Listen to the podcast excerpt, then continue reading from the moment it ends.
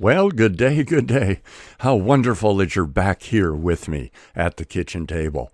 Wherever you are and whatever you're doing, I want to thank you for taking these few minutes to be with me here at the kitchen table.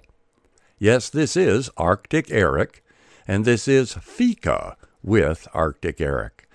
I'm so thankful for the notes and messages that I get, the encouraging words and, and ideas for topics that we might discuss here at the kitchen table.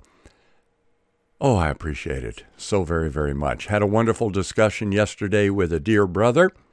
Called me on the phone. We weren't able to sit down and have a cup of coffee, but we could chat on the phone. And a lot of it had to do with following Jesus. And when I think back about following Jesus, and I think back about the call on my life to know Him personally, daily, and intimately, according to Scripture, as revealed by the Holy Spirit. That Holy Spirit, that teacher, that revealer who lives in us. And I remember that uh, I was not saved so very long and had begun to pray for the nation of Sweden. And after a number of years, the thought came to my mind go there, just give it away and go.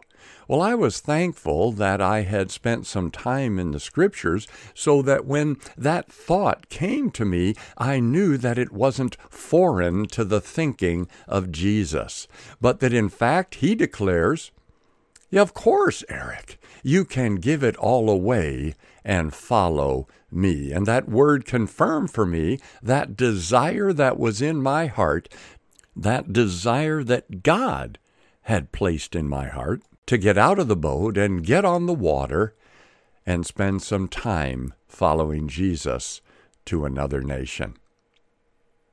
Marvelous, marvelous. I want to read something here from the easy to read version, Luke 14, 25 to 27. It says this Many people were traveling with Jesus, and I know that most of you listening are, in fact, traveling with Jesus. Obviously, if you're born again, if the Holy Spirit lives in you, the Spirit of Jesus Christ, that enabling Spirit, then you're traveling with Jesus on the inside. Wonderful. The question comes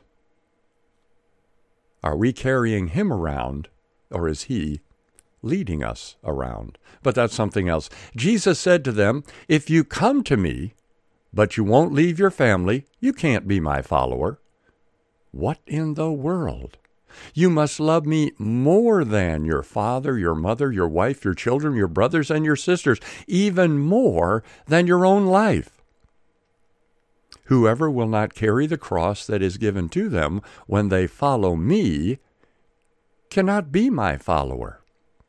I recall years ago, uh, a friend of mine, a very dear friend actually, was introducing me uh, at a church in the USA, and he said, My dear brother, he has had a marvelous life. He had the kind of job that many people only dream of, and the satisfaction, I will say, that goes with it. But he gave up everything to follow Jesus. And that, that struck me, but not quite as wonderfully as my dear brother meant. And of course, his intention was marvelous. But I reflected back, I think I had maybe been on the field four years uh, at that time. And I reflected back as he was speaking that and thought, wait a minute, I didn't give up anything in comparison to what I gained in knowing Him, Jesus Christ.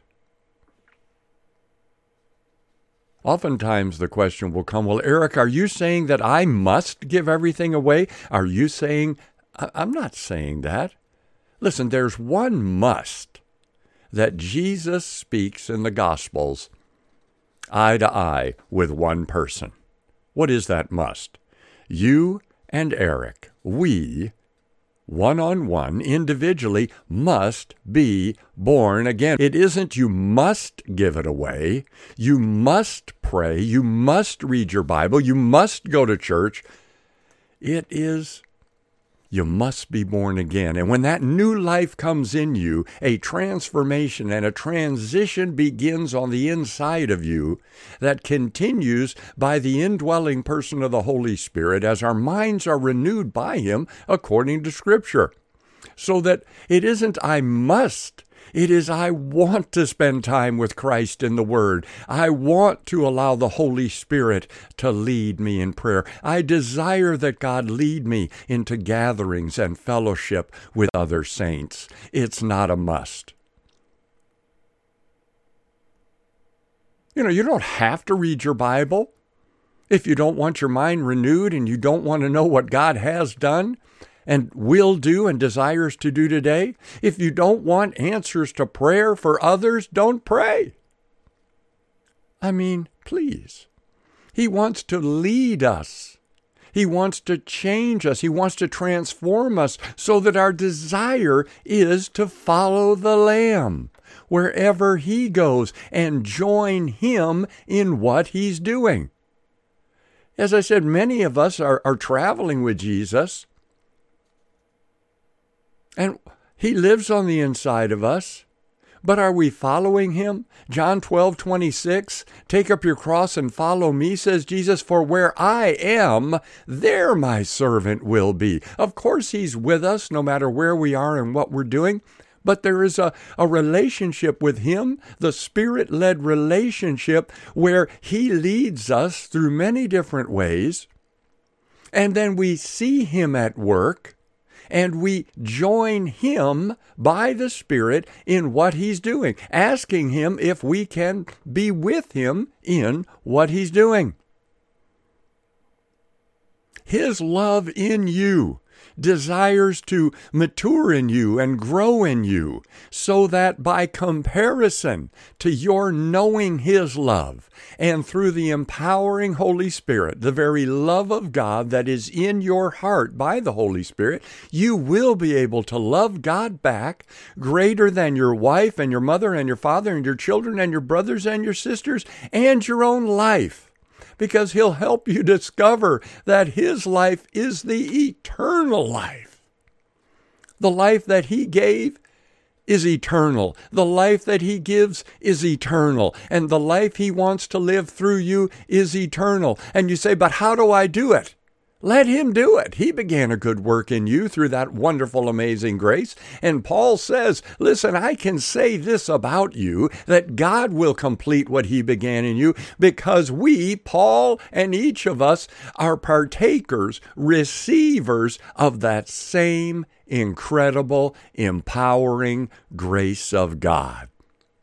It's not by our works, it's by His works in us and through us. If you're being challenged today, knowing that in your heart God is wanting you to take a step in, in a particular direction that is new and fresh for you, it may well be something that you have never done. It may well be something that you know you cannot do. And He likes that. He likes that very much. Why? Because He wants to show you and He wants to show me I'm the strength of your life. I'm the strength of your heart. I'm the wisdom. I'm the knowledge. I'm the way. I'm the life. I'm the provision. Will you simply follow my direction and allow me to fill you with what is necessary to take the next step? I used to think, well, gosh, you know, God, if you would just show me the next few steps, then I could get out of the boat. My dear friend, Following Jesus, trusting Him and His faithfulness, is one step at a time. If that next step is to leave a job, not knowing where we're going, if that next step is to give everything away, as I've experienced twice, then he will give the grace for it. If it's to pray for a sick person for the very first time in your life, oh Lord, I remember the first time on a telephone call when uh, someone that I was working with called and we were having a discussion, and this person shared. And the Holy Spirit in me said, Well, pray, ask if you can pray. And I was like, Oh my, my, my, my. But I'd read in the scripture that we can pray. We can pray for the sick. So I asked this person, May I please pray for your child? Well, you know, what mother's going to say no? And she said, Yes, of course. So I prayed a short prayer. And the next morning she called weeping, and I thought, Well, I hope this isn't bad news. And she said, Eric, you need to know that my child was born with improper sucking reflex, couldn't take a bottle as it should. And after you prayed, which means after God answered a simple prayer, her child took a bottle for the first time. Now, there's one thing I know about that. It wasn't me, myself, and I. Yes, the Holy Spirit led me. Yes, the Holy Spirit enabled me after I agreed with him that this was the course of action that he wanted to take. And yes, he gave me the words I spoke. But he brought the healing.